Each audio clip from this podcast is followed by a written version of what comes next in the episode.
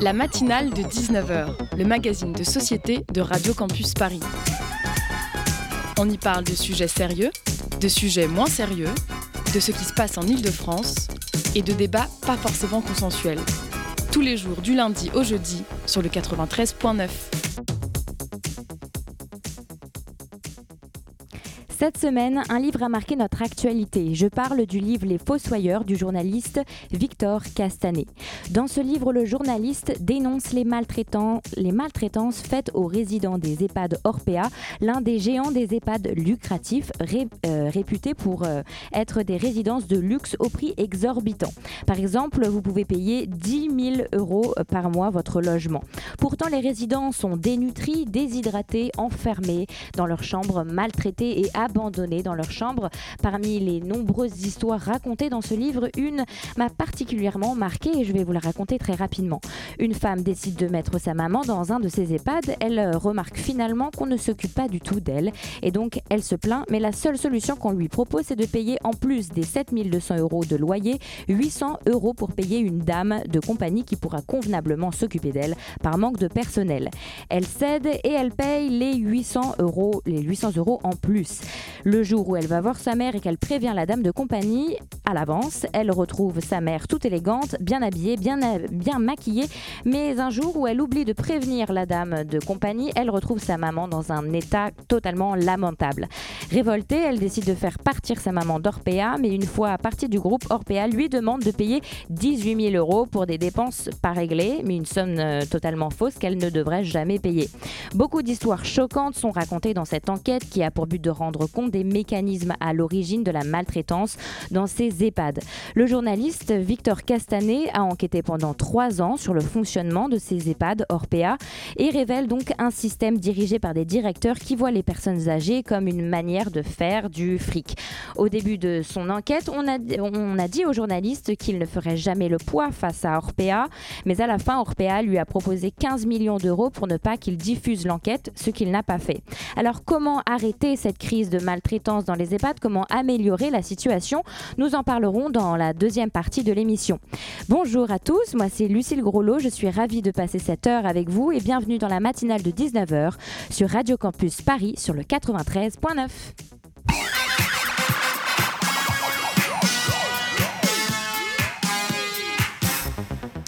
L'actualité culturelle du jour, c'est la pièce de théâtre intitulée « La Situation » qui parle du conflit israélo-palestinien. Comment est-il possible de traiter un sujet aussi sensible sur scène? Y a-t-il un but politique derrière les planches? Nous en parlerons ce soir avec Bernard Bloch, le metteur en scène de ce projet. Nous accueillerons en deuxième partie Véronique Lefebvre des Noëttes. Elle est psychiatre de personnes âgées, docteur en philosophie pratique et éthique médicale UGE et aussi co-directrice du département de recherche éthique biomédicale au Collège des Bernardins. Nous reviendrons sur cette crise des maltraitances dans les EHPAD. Pour m'accompagner lors de cette émission, Solène Cazenave, bonjour à toi. Bon, elle n'est pas là, c'est pas grave. Voici le programme de la matinale, 19h sur 93.9 et c'est maintenant. Le Zoom dans la matinale de 19h. Et pour cette première partie, nous accueillons Bernard Bloch. Bonjour Bernard Bloch. Bonjour. Enchanté. Vous êtes comédien, metteur en scène et écrivain. On vous retrouve aujourd'hui car vous avez mis en scène une pièce de théâtre intitulée « La Situation, Jérusalem, portrait sensible au théâtre ». Au théâtre L'Échangeur à Bagnolet entre le 7 et le 11 février. Cette pièce retrace un voyage que vous avez fait. Vous avez été pendant 3 mois à Jérusalem, récupéré 60 témoignages d'habitants de cette ville. Vous avez recueilli une mosaïque de paroles de gens de là-bas, israéliens, palestiniens, juifs, musulmans, chrétiens ou encore druzes. Et c'est à travers 10 comédiens, plus vous-même, qui jouez votre propre rôle, que vous retracez les paroles de cette situation complexe, de ce conflit complexe. Alors, ma première question, Monsieur Bloch, c'est est-ce que quand vous êtes parti à Jérusalem, vous aviez des attentes de témoignages ? Il faut dire que j'ai été pour la première fois en Israël à l'âge de 13 ans, en 1963, okay. Pour faire ma bar mitzvah, parce que toute ma famille paternelle avait émigré en Palestine dans les années 30. D'accord. à cause du nazisme. Et que depuis, pendant 50 ans, je n'ai plus mis les pieds en Israël parce que j'avais très peur d'être déçu par rapport à l'enthousiasme que j'avais ressenti à ce moment-là. C'était avant la guerre des 6 jours, hein, donc en 1963.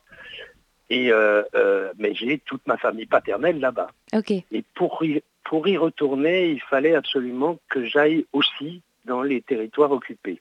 Mm. Pour me rendre compte par moi-même ce qui se passe en Cisjordanie. Mm. Et j'ai donc fait un premier voyage en 2013 où j'étais le seul juif au milieu de 37 cathos de gauche. C'était un voyage organisé par Témoignages chrétiens. Okay. Et là, j'ai écrit un livre qui raconte ce périple en Palestine, hein, en Cisjordanie. Et puis après, mes retrouvailles avec ma famille de l'autre côté en Israël. Et en fait, on habitait pendant ce séjour à Jérusalem-Est. Et j'ai été fasciné par cette ville, Jérusalem, qui est la ville de tous les dangers, mais aussi de tous les espoirs. Mm. Parce que c'est là que ça se passe, c'est l'œil du cyclone, c'est là que c'est intéressant. Autant Tel Aviv, par exemple, c'est un peu une excroissance de l'Europe, de l'Occident au bord de la mer, autant Jérusalem, c'est vraiment la ville, c'est une ville du Moyen-Orient. Une ville où il y a tout le monde, tout ce qu'on peut imaginer. Et donc, c'est là qu'il faut être. C'est là, on est sur la frontière. Et comme dit mon ami Michel Warschawski, c'est sur la frontière qu'on fait la guerre, mais c'est aussi sur la frontière qu'on fait la paix. Oui, oui, oui. Et donc, vous avez toujours été un peu imprégné ou marqué par ce conflit. Donc, c'est pour ça que vous avez voulu faire cette pièce de théâtre ? Je suis forcément touché par ce conflit parce que j'ai toute une grande partie de ma famille qui habite en Israël, que je suis, vous l'aurez compris, plutôt de gauche, plutôt très très très réservé par le comportement des gouvernements israéliens, surtout depuis le début des années 2000, dans les territoires occupés. Et que donc j'ai une sorte d'empathie schizophrénique, d'empathie divisée. J'ai autant d'empathie pour les Palestiniens que pour les Israéliens, en fait. Et donc j'ai cette position très particulière qui fait que j'ai envie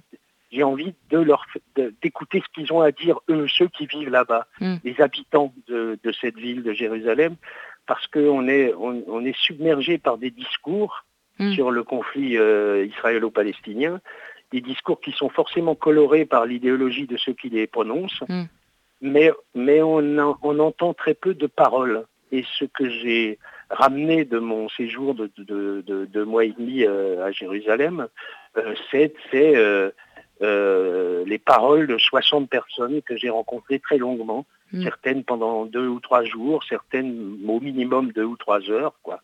Et que j'ai fait parler des gens lambda, des gens de la rue, des gens... La seule contrainte, c'était qu'ils parlent soit l'anglais, soit l'allemand, soit le français, parce que je voulais pas qu'il y ait d'interprète. Oui, oui, oui. Voilà. Et justement, quelle différence vous faites entre les discours et les paroles ? C'est ce que je vous disais, c'est-à-dire les discours, c'est des choses qui sont déjà formatées. Les discours sont déjà déterminés par ce qu'on veut démontrer. Des paroles, une parole, c'est une parole qui est forcément singulière, où on parle à la première personne, où on parle de son histoire, de son ressenti, de son quotidien, de ce qui se passe le matin dans sa tête quand on se réveille, quand on doit aller au boulot, quand on doit prendre le métro, le tram, le bus, quand on est étudiant palestinien, habitant à Jérusalem-Est, qui doit passer checkpoint pour aller à l'université d'Al-Quds ou de Birzeit et qui doit revenir le soir. Qu'est-ce qui se passe dans la tête de ces gens ? Puis j'ai partagé la vie de ces gens pendant 2 mois et demi. J'étais tout seul là-bas et j'ai presque fait tous mes déplacements à pied, ce qui fait que je connais vraiment très très bien Jérusalem des deux côtés. Hein. Et les paroles, c'est la parole des gens. Alors que les discours, c'est souvent des gens qui parlent à la place des gens. Ok, et du coup, dans votre pièce de théâtre, c'est ce que vous remettez, voilà, ces discours et cette complexité. Et est-ce que quand on sort de la pièce de théâtre, on se dit, c'est compliqué, ou est-ce que quelque chose d'autre peut nous ressortir de la tête ? J'ose espérer que ça bouge un peu, d'abord que ça bouge beaucoup les gens sur les a priori qu'ils ont. J'ai pu constater ça vraiment, que des gens qui ne se parlaient plus se sont mis à se reparler. Ils ne se parlaient plus parce qu'ils étaient tellement enfermés dans leurs convictions, dans leurs préjugés, et dans savoir qui est, de quel côté est le bien et de quel côté est le mal. Mmh. Parce que bon, comme dit un des personnages que j'ai interrogé, il dit il faudrait, nous Palestiniens et Israéliens, il faudrait que nous redevenions des rivaux. Mm. Alors quand il m'a dit ça, je lui ai dit mais je ne comprends pas qu'est-ce que ça veut dire. Oui. Alors et il m'a dit parce que des rivaux se combattent pour un même objet. Ils ont des intérêts contradictoires, mais du coup ils peuvent discuter. Mm. Mais nous on n'est pas des rivaux, on considère les uns comme les autres, on considère l'autre comme contradictoire avec l'existence, avec sa propre existence. Mm. Et donc, aucune discussion n'est possible. Il faudrait que nous redevenions des rivaux. C'est-à-dire que ça redevienne une discussion entre deux personnes qui sont au même niveau de compréhension de la situation. Et c'est ce qu'on vit là-bas. Et c'est ce qui se passe là-bas dans le quotidien. C'est ce que moi j'ai ressenti, quoi. Alors, ce que ça produit sur les gens en sortant, c'est aux gens qu'il faudrait le demander, mais on a quand même déjà joué, surtout en province, à Saint-Étienne et à Dijon, et je sais que les gens sortent de là assez bouleversés, quoi. Bouleversés au sens propre du terme, c'est-à-dire il y a quelque chose qui s'est transformé à l'intérieur d'eux-mêmes sur le regard qu'ils portent sur ce conflit. Mm. Donc il faut dire qu'à mon sens, ce conflit n'est pas seulement le conflit entre les Israéliens et les Palestiniens. Mm. Le conflit, c'est un peu le paradigme des conflits qu'on vit un peu partout dans le monde, et notamment chez nous, en France. Ok, donc ça veut dire que même en France, enfin, faudrait qu'on ressorte, qu'on développe un peu plus le conflit, qu'on ne divise pas en deux camps, entre guillemets, Palestine et Israël, que ce soit plus complexe et qu'on voit plus les personnes qui sont concernées Je pense, je ne vais même pas parler tellement de l'importation du conflit israélo-palestinien en France. Je parle des conflits identitaires qu'il y a en France. Mm. qui sont quelque part de même teinture, les gens ne se parlent plus, les gens s'invectivent, oui. Les gens s'insultent, okay. Les gens, c'est ce à quoi on est en train d'assister en ce moment plus que jamais, avec l'ambiance détestable qu'il y a dans cette campagne présidentielle. Mm. Mm. Il n'y a plus de discussion, oui, il n'y a plus de dialogue. Il n'y a plus de dialogue, La démocratie, c'est être prêt à être convaincu par les arguments de l'autre. Si quand on rencontre l'autre, de toute façon, on n'a qu'un objectif, c'est de convaincre que c'est nous qui avons raison, il n'y a plus de démocratie possible. Mmh, ok. Ouais, merci. Vous restez avec nous, Bernard Bloch. Tout de suite, on fait juste une petite pause musicale et on revient avec vous. On est sur le 93.9. Je pète des câbles, y'a rien qui me calme à part la musique. Ça rentre dans le crâne, ouais c'est ma cam, laisse-moi m'amuser. Un doliprane, même dans le drame, c'est abusé. Dans mon sommeil, je peins des toiles dans mon musée. Dino ça dit, les types ont les mêmes sapes, les mêmes gestues, les mêmes flots. Moi, je vais vider mon sac, je vis que pour ça depuis le berceau. Le programme est simple, casser la toile pour faire des freestyles jusqu'à m'en casser la voix. Cracher mes rimes comme un putain de lama, taffer la nuit comme un terne en réa. J'ai besoin de me prouver que je peux le faire comme si j'étais né avec des pouvoirs. Je m'en fous de voler haut dans les airs, je veux casser ma voix, compter des histoires, transmettre autre chose que le Covid. Genre des émotions, des ressentis, sentir les notes dans mon cœur et mon corps. J'en rêve encore et le tout ralentit. Rester des heures enfermés, faire du son pour que les addictés toute leur consommation. Intimider, partir de sommations qui proviennent de ma voix, qui proviennent de mes sons. La majorité me trouvait marrant, vice versa, est-ce que je veux vraiment passer du temps avec des gens stressants qui chacun leur tour m'estimeront gênant. Je pète des câbles, y'a rien qui me calme à part la musique. Ça rentre dans le crâne, ouais c'est ma gamme, laisse-moi m'amuser. Un doliprane, même dans le drame, c'est abusé. Dans mon sommeil, je peins des toiles dans mon musée. Y'a rien qui me calme à part la musique.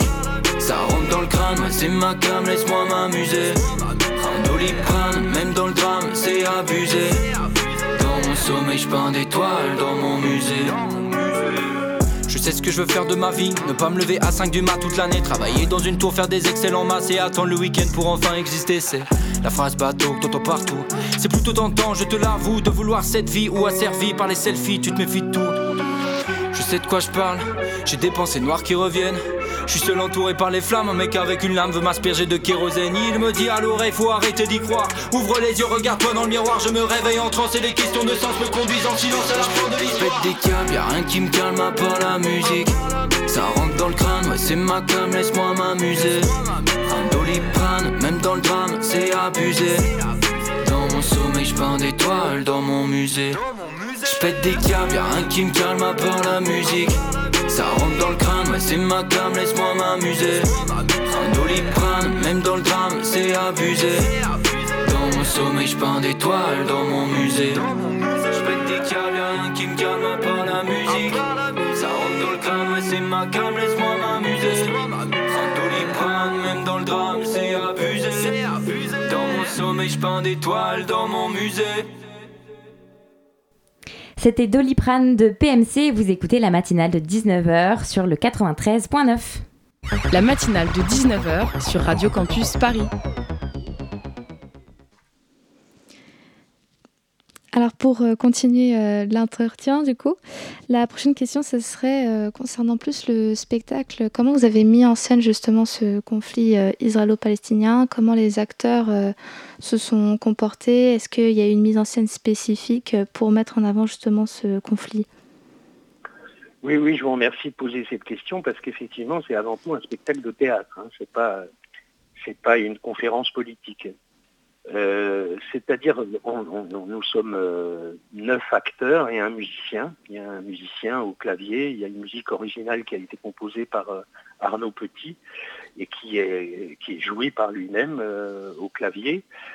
Et puis, l'espace représente quelque chose comme un bout du désert, de la couleur du sol qu'on peut trouver à Jérusalem, avec des pierres, beaucoup de pierres, et puis des bouts de texte en hébreu et en arabe, qui sont là posés au milieu d'une trentaine de chaises de jardin, et avec des tas d'oiseaux, dont deux oiseaux vivants.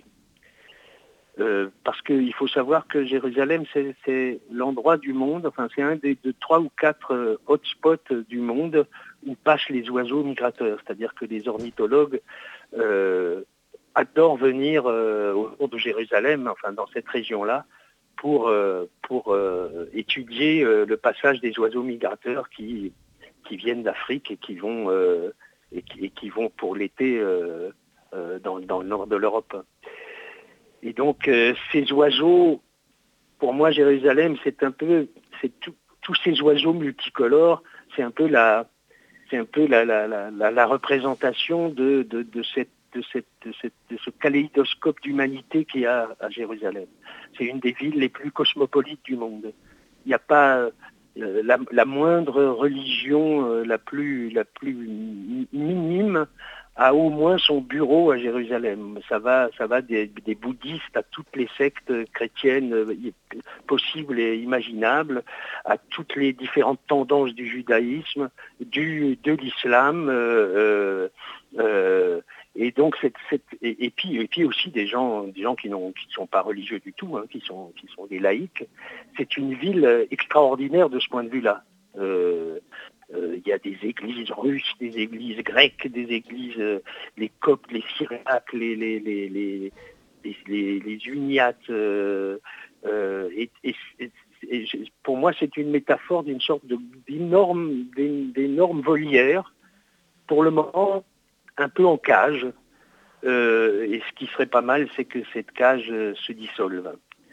Et sur le plateau, on a donc... Et puis il y a une tente sur le plateau qui ressemble un peu aux tentes pour les tests Covid, mais c'est pas voulu, hein, parce que le décor a été conçu avant la crise sanitaire, mais qui représente plutôt pour moi les tentes des Bédouins ou les tentes militaires qui sont là et qui servent de coulisses pour les personnages. Et il y a donc 9 acteurs porte la parole de ses habitants de Jérusalem. qui ne seront pas... Et d'ailleurs, parfois, ce sont des femmes qui jouent des rôles d'hommes, des hommes qui jouent des rôles de femmes.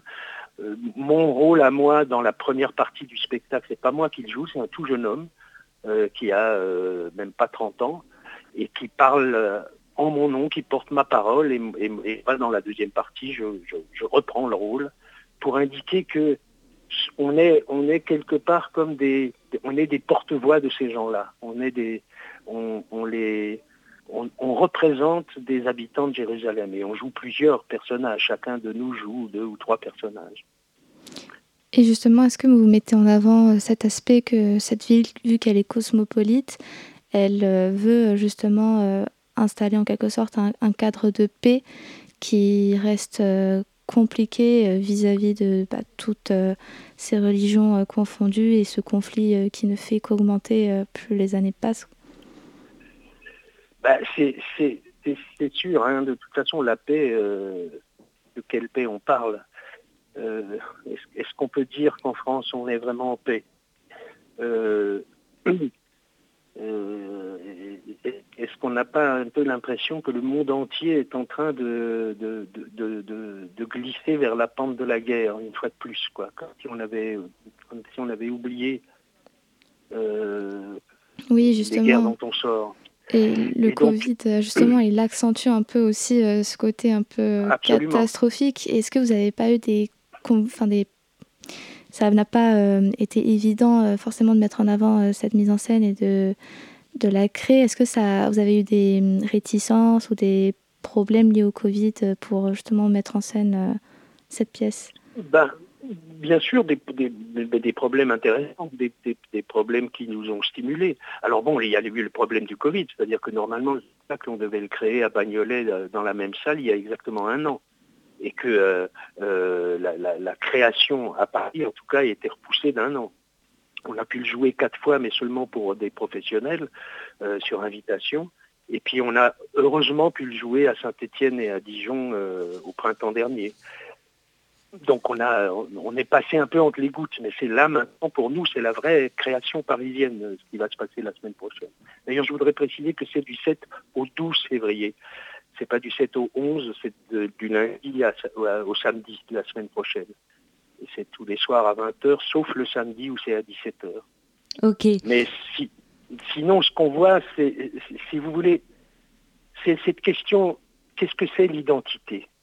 Ce débat identitaire, qu'est-ce que c'est les racines ? Les racines, c'est essentiel, les racines de chacun, c'est essentiel pour se construire.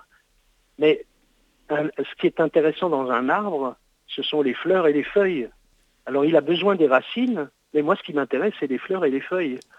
Or si on se retourne en permanence sur les racines, on se bouffe la queue, si je puis me permettre l'expression. Il n'y a pas de rhizome.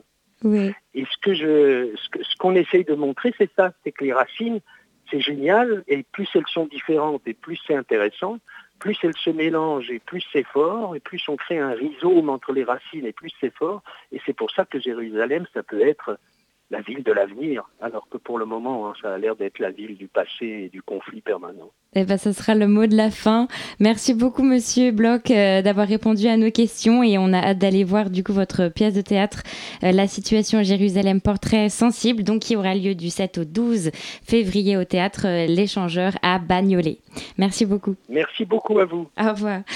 Tout de suite, nous marquerons une nouvelle pause musicale qui va vous faire danser. La chanson s'intitule My Love de l'artiste français Astine.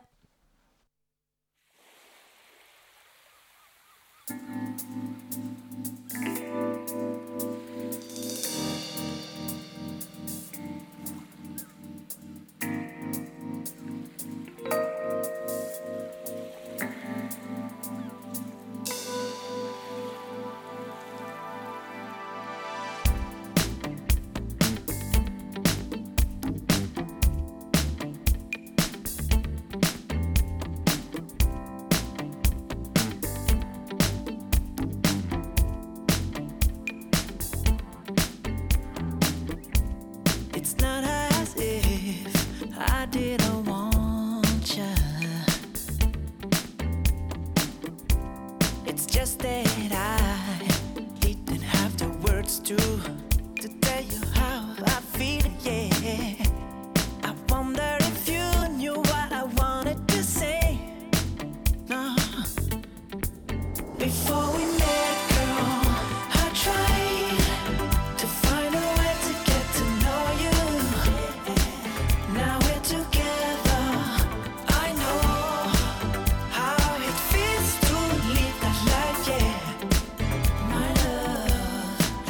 what I needed. It's like I live my life in black and white, baby. But since skin shining through, can't help but love the feeling whenever I'm with you. Girl, you're my lucky star.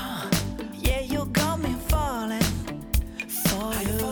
For me too. Before we met, girl, I tried to find a way to get to know you. Now we're together. I know how it feels to live that life, yeah, my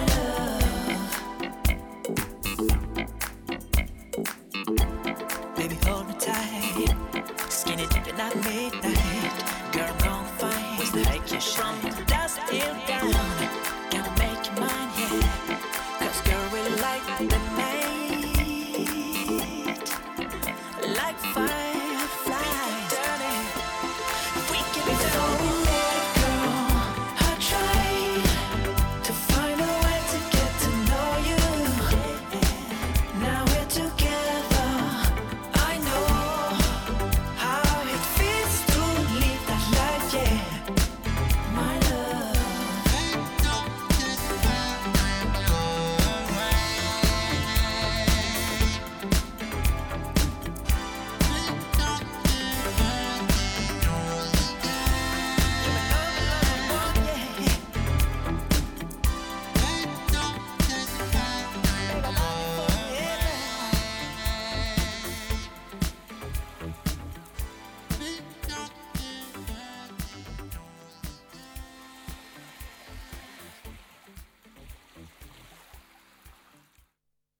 C'était My Love de Astine, un jeune artiste français très talentueux qui nous promet prochainement de très très belles choses. Et maintenant...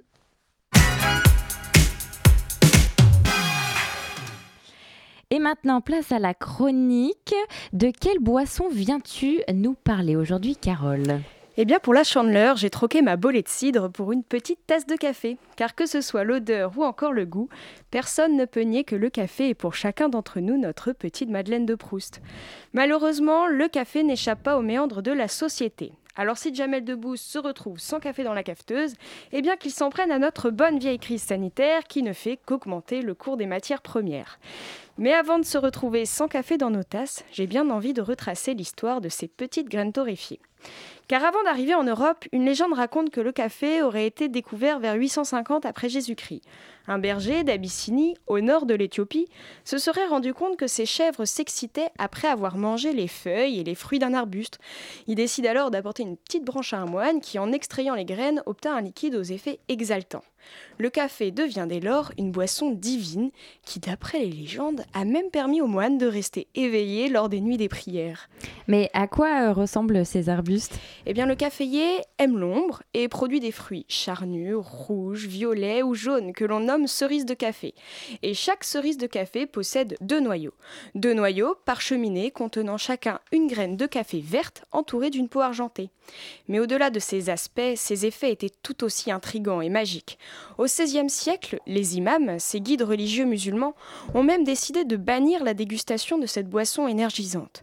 Seulement, l'amour de cette boisson par les intellectuels arabes entraîna sa diffusion à travers la Perse, la Turquie ou encore l'Égypte, de quoi faire lever les petits sourcils des marchands européens qui circulent à l'époque sur la route des épices. Mais dès 1600, les marchands vénitiens savent se saisir de cette ressource. Et très vite, le café dérange, inquiète. On aurait même conseillé au pape Clément VIII d'interdire cette nouvelle drogue, mais son goût si séduisant ne put lui résister. Il alla même jusqu'à baptiser le café. Et qu'en est-il du café actuellement ? Eh bien, une réelle économie du café s'est mise en place. Depuis le XVIIIe siècle, le café est devenu une boisson populaire en Europe. Après avoir embaumé les rues de Constantinople, le café a parfumé les salons des Lumières, ainsi que les cabinets de Balzac ou plus tard de Proust. Enfin, le café est aussi une institution. Les célèbres cafés viennois se développent à partir de 1683, au lendemain du siège de Vienne par les Turcs ottomans. Après Berlin, Paris ouvre son premier café en 1686. Et enfin, en 1689, le café traverse l'Atlantique pour atteindre Boston, lieu d'établissement du premier café états-unien. Seulement, même si je me plaignais au départ de la hausse du prix du café, en réalité, nous ne payons pas cette graine à sa juste valeur. L'histoire de la culture du café est liée à celle de l'esclavagisme, de l'exploitation, du travail infantile et de la dégradation environnementale. Et je vais sans doute vous surprendre, d'autres études nous apprennent même que les animaux, comme les civettes ou les éléphants, sont exploités pour leur système de digestion qui permettent, après la mastication des graines, d'obtenir, à ce qui paraît, un café plus aromatisé. Autrement dit, nous devons prendre conscience que le café reste un produit de luxe. Après le pétrole, le café est devenu la deuxième marchandise la plus commercialisée dans le monde. Les nouvelles technologies ont permis au café de devenir un bien accessible, mais pour ne donner qu'un ordre de grandeur, les cultivateurs ne perçoivent en réalité que 5 à 15% du prix de vente au détail. De plus, le réchauffement climatique est un réel obstacle pour le développement des caféiers, ce qui tend à décourager les familles locales de poursuivre la culture du café. Alors devons-nous inventer une nouvelle culture du café capable de lutter face au réchauffement climatique et de sauver les familles qui vivent de cette agriculture ? Ou bien devons-nous arrêter de consommer du café pour limiter l'impact environnemental ? Eh bien, je n'ai qu'un conseil à te donner, Lucille. Profite du café avant d'en devenir nostalgique et faisons comme Jean-Sébastien Bach, une ode au café. Merci beaucoup, Carole Le Du. Je vais boire mon café différemment demain. et restez avec nous pour cette belle soirée sur la matinale de 19h sur le 93.9. La matinale de 19h. Du lundi au jeudi sur Radio Campus Paris. Cette auxiliaire de vie, par exemple, Saïda, elle me raconte qu'elle se croyait en temps de guerre. C'est-à-dire qu'elle rationnait le nombre de protections qu'elle pouvait donner à ses résidents. C'était au maximum 3, mais ça pouvait être moins. Et effectivement, elle expliquait qu'elle rationnait aussi les produits alimentaires, donc les biscottes. Effectivement, elle me raconte que souvent, il manquait de pain, il manquait de lait. Et donc, il lui arrivait parfois de devoir piquer dans les stocks des placards pour pouvoir nourrir les résidents. Vous venez d'écouter un extrait de l'interview du 25 janvier de Victor Castanet dans le 13-14 de Bruno Devic sur France Inter. Et donc pour notre deuxième partie de la soirée, nous accueillons Véronique Lefebvre des Noëttes. Bonjour madame. Bonsoir. Bonsoir. Vous êtes psychiatre de la personne âgée et à l'assistante publique Hôpitaux de Paris, docteur en philosophie pratique et éthique médicale UGE et co-directrice du département de recherche éthique biomédicale au Collège des Bernardins. Vous avez publié hier un article sur The Conversation intitulé « EHPAD et maltraitance, comment sortir de la crise ?» Alors madame, comment sortir de la crise ? Eh bien c'est une crise qui est systémique et qui était connue depuis longtemps. Ce que j'ai dit dans cet article, ce que j'ai dit aussi dans mon livre « Vieillir n'est pas un crime », notre société est très ambivalente vis-à-vis des personnes âgées et des personnes âgées avec dépendance, celles qui ne peuvent pas rester au domicile. Mais elles ne représentent que 5 à 15% des personnes âgées de plus de 85 ans. Alors moi, je m'occupe dans un hôpital gériatrique de personnes malades. Attention, le vieillissement et le grand âge, ce n'est pas être malade, même si on peut contracter des maladies chroniques. Et quand on ne peut plus rester au domicile, alors parfois, en urgence, il faut trouver une place, le mot est épouvantable, les deux mots, urgence et place, on ne place pas une personne âgée, on l'accueille dans une maison de retraite. Et dans mon livre, je décris le mot EHPAD, E-H-P-A-D, est déjà pour moi une insulte aux personnes âgées. Parce que E, c'est établissement, c'est neutre. Hébergement, vous êtes hébergé dans un gîte, chez des amis, à titre temporaire, et pas pour y finir votre vie. Et puis on stigmatise les personnes âgées dépendantes. Or, on ne peut pas ne pas dépendre. Vous, moi, tout le monde dépend d'autrui, dépend d'une main qui se tend, d'un regard qui est bienveillant ou non. Et donc, ce qu'a décrit Victor Castanet est évidemment, si c'est avéré, un scandale d'État. Mais il faut aller au-delà de ce scandale d'État qui, je vous dis, était connu depuis une vingtaine d'années, précisément dans les maisons de retraite privées lucratives. Moi, je travaille dans le service public et ce n'est pas une maison de retraite, mais un hôpital. Donc, nous avons des personnes à soigner. C'est différent. Quand vous êtes dans une EHPAD, c'est votre dernier domicile. Vous devez avoir votre clé. Vous devez avoir votre intimité. On doit toquer avant de rentrer chez vous.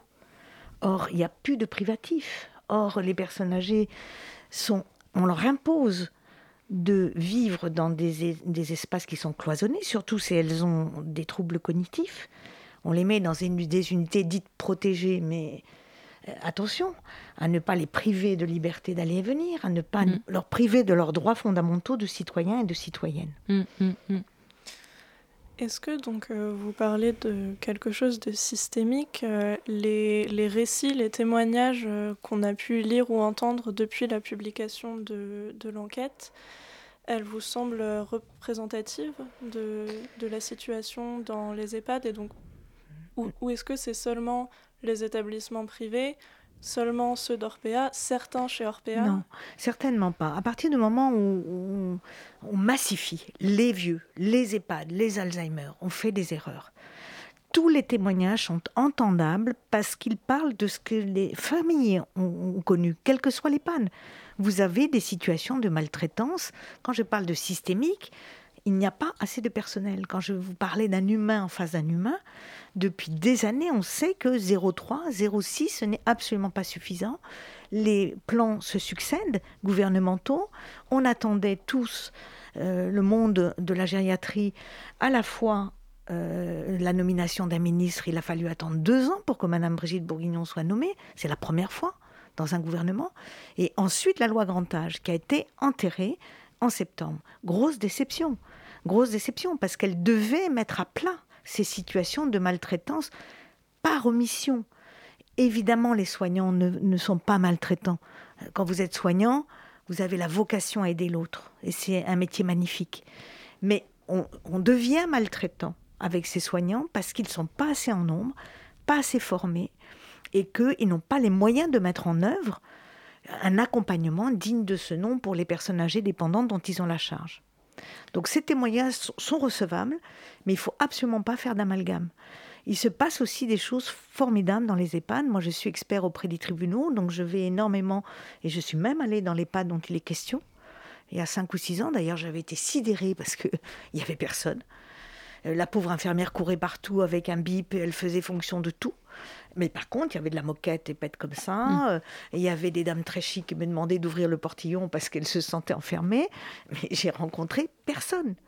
Et la dame que je venais expertiser était toute seule. C'était un hôtel 5 étoiles. Or, l'accompagnement doit être le même pour tous. Et vous voyez bien que là, ce n'est pas possible. Payer 8 000 à 12 000 euros dans les groupes privés lucratifs, je comprends les familles d'attendre une qualité de prise en soin. Il n'y a pas que l'hébergement. Il y a effectivement la nourriture, il y a effectivement la façon de donner la nourriture, d'agencer les repas, de ne pas presser les personnes âgées, de faire des jolis tablés, de proposer des activités. Si vous laissez à une personne qui a une maladie d'Alzheimer, vous la laissez dans son coin toute la journée, mais son cerveau va s'atrophier. Ça va augmenter sa démence. Donc c'est très grave si on ne propose rien à ces personnes-là. C'est pas des crèches, comme je l'ai entendu dire, pour déments. Lorsque les aides-soignantes me disent « Eh bien, je n'ai le temps que de faire un tête-fesse. » Vous voyez ce que je veux dire, avec le gant de toilette, la tête et les fesses, point. Parce qu'on me chronomètre. On me dit « Vous avez 7 minutes par toilette. » Le chronométrage, la numérisation, le management numérique ne va pas. Il ne va pas à l'hôpital. Et il ne va pas dans les EHPAD. Et c'est ça qui est source de souffrance pour nous soignants. Et nous devenons maltraitants par omission. Et ces familles, leur détresse est parfaitement entendable. Chaque cas est différent et leur détresse est entendable. Quand je dis que c'est systémique, c'est que c'est ce mode de management qui prive une qualité de soins. On est dans le tout quantitatif. On mesure, on chronomètre, etc. On fait du reporting.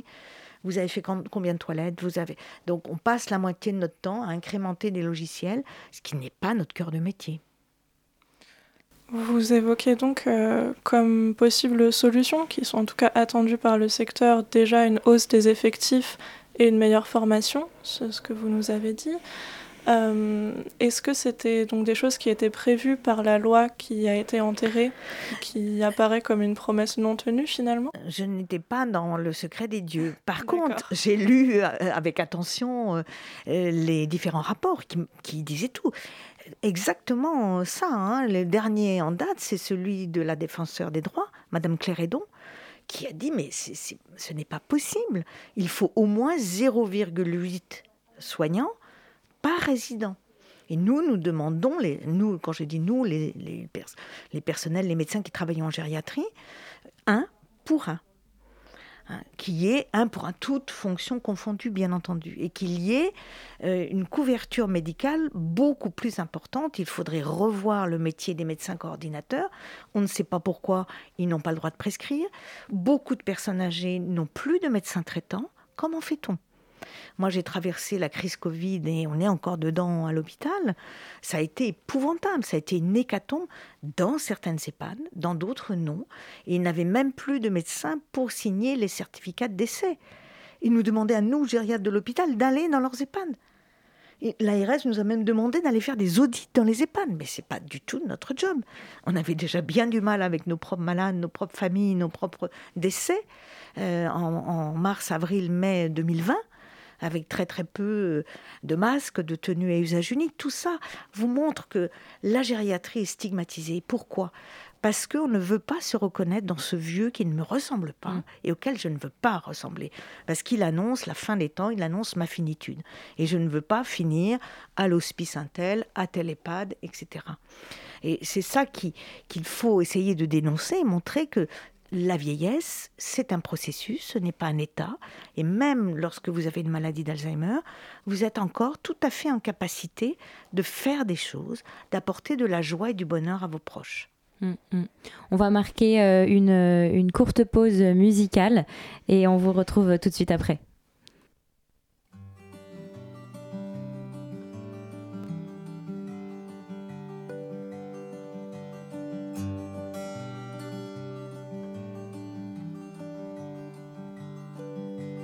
I feel like an angel, in love you make me fall. Now let's close our eyes, you make my own paradise. Sometimes I just don't know why, and you found my alibi, spending the whole night long, close to our love so strong.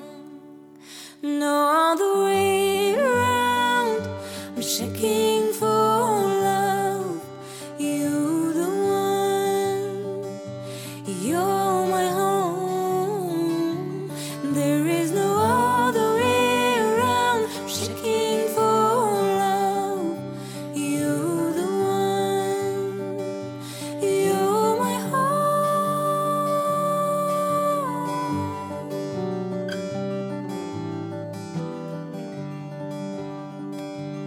Bercé par les mots de lune, un instant je ne suis qu'une bordée de ton nuage.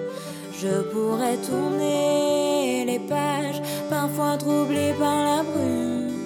Avec toi mes larmes se brûlent, mes heures enlacent ta bouche, des heures que nos mains se touchent. No other way around, I'm shaking for love, you the one, you're my home. There is no other way around, I'm shaking for love, you the one, you're my home.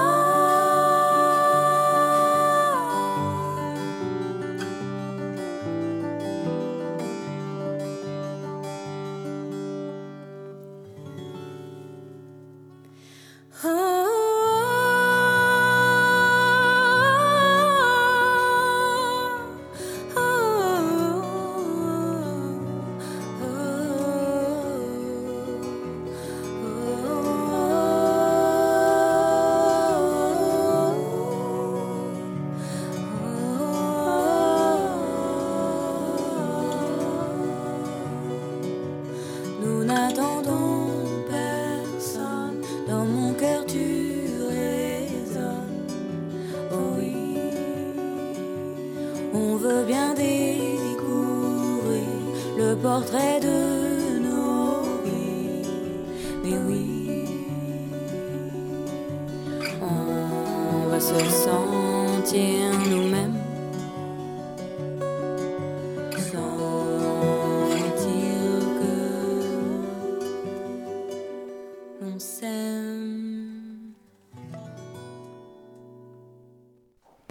C'était l'une de Lucille Rolls sur le 93.9.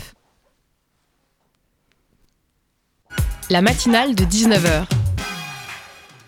Alors, on va revenir un peu maintenant sur qu'est-ce qui serait nécessaire de faire pour l'avenir, pour ces EHPAD.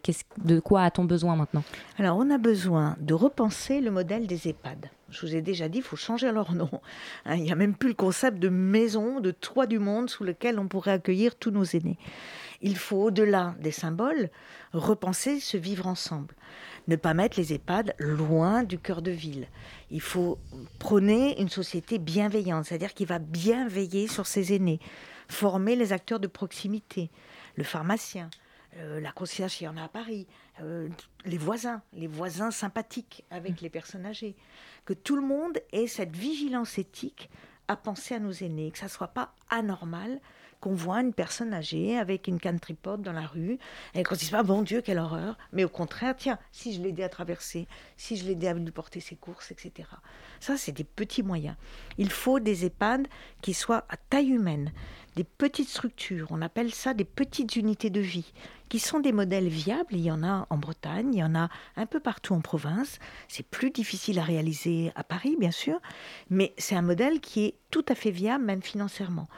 Des maisonnées, 15, 20 résidents, avec la convention tripartite, donc la sécurité sociale qui rembourse le forfait soins, l'APA, l'allocation personnalisée autonomie qui est donnée par le Conseil général, et puis la sécurité sociale qui rembourse le reste. Et malheureusement, il y a toujours un petit reste à charge pour les familles. Il y a une immense disparité sur le territoire.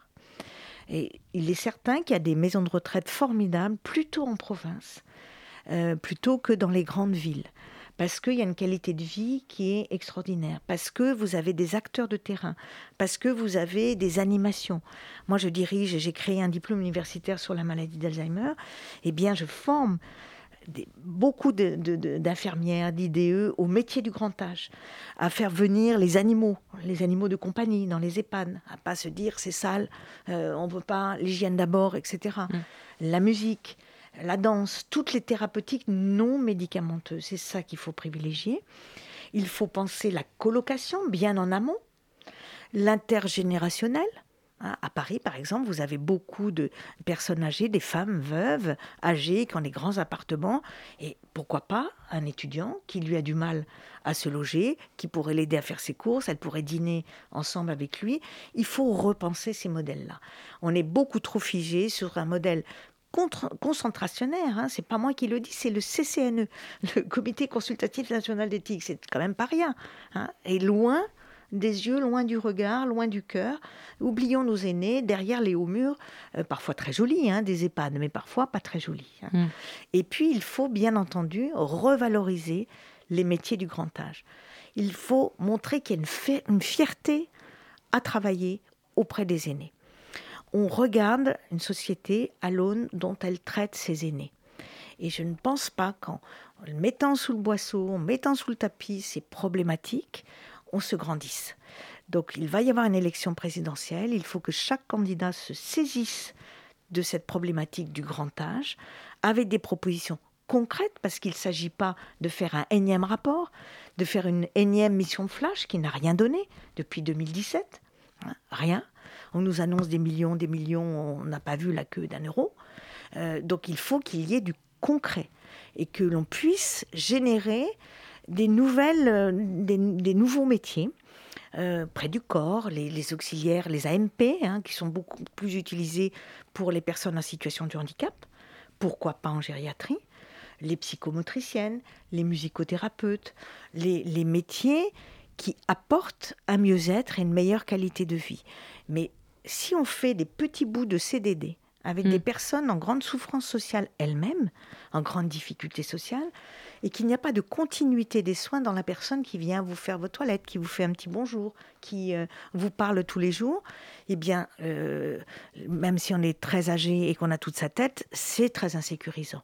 Donc il faut fidéliser. Une façon de fidéliser, c'est de bien rémunérer ces métiers, qui sont des métiers à valoriser.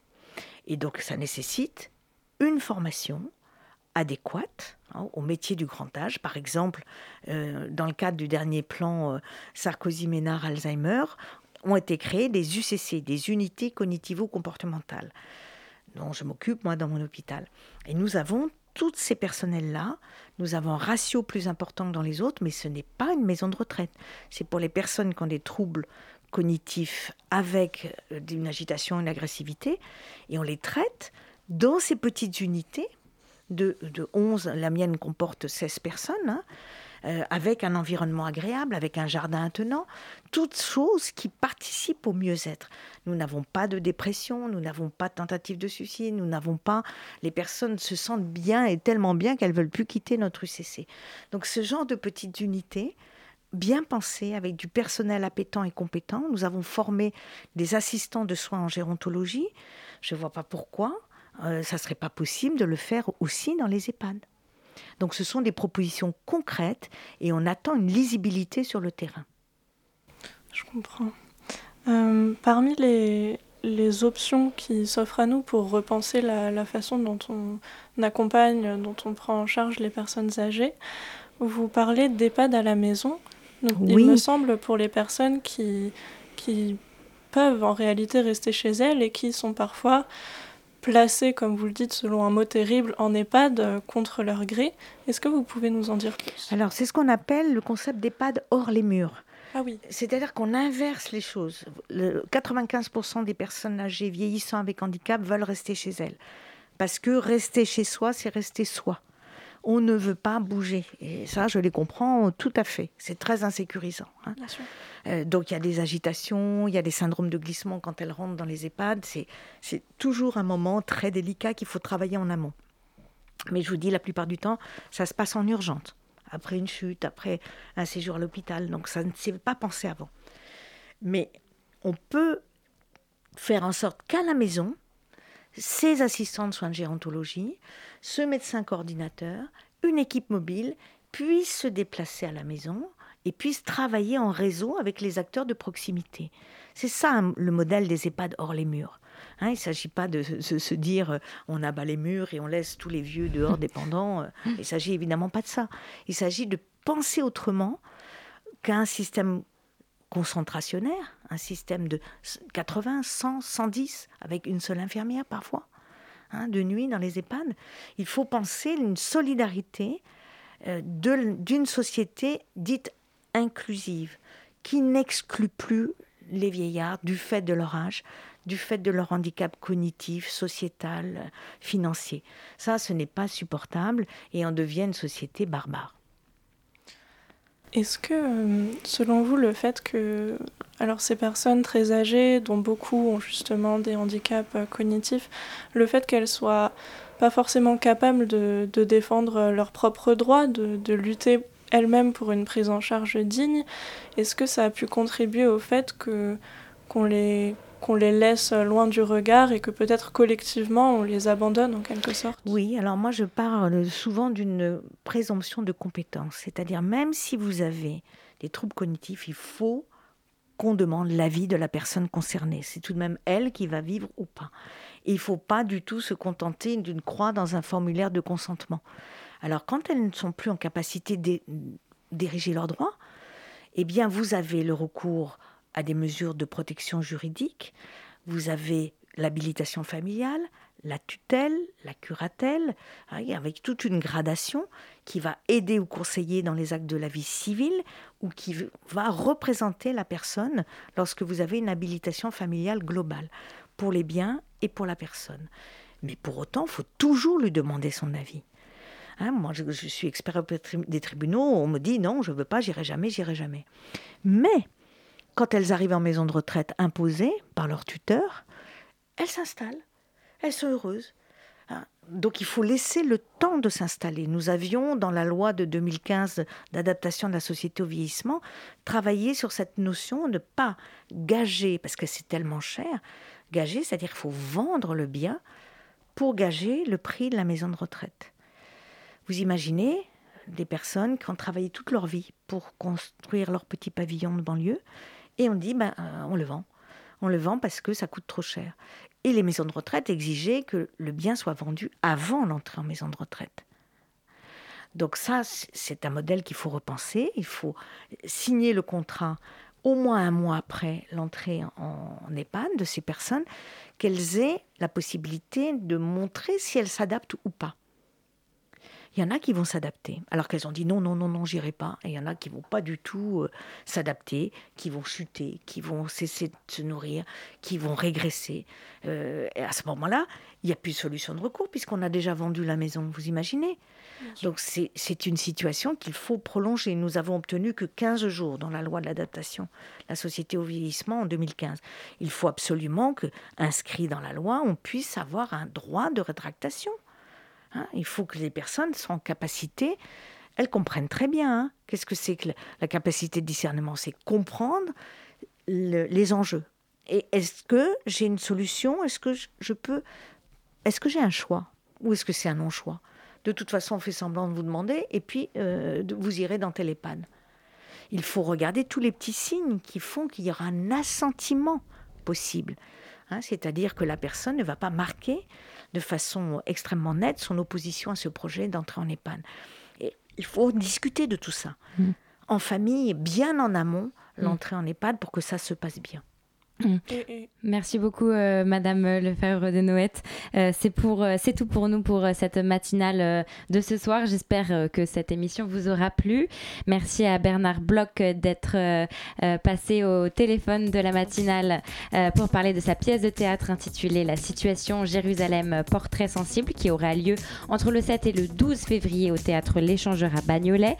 Merci aussi à Sarah Lopez et à Solène Cazenave de m'avoir épaulée sur cette émission. Merci à Carole Le Du pour sa chronique. Merci à Véronique, à vous, Madame Véronique Lefebvre des Noëttes, de nous avoir aiguillés sur cette situation des EHPAD. Merci à Elisa Féliers pour la réalisation, à Hugo Leroy, le coordinateur de notre émission, qui permet donc à la matinale d'exister. Et moi, je vous dis à bientôt pour une prochaine émission sur le 93.9.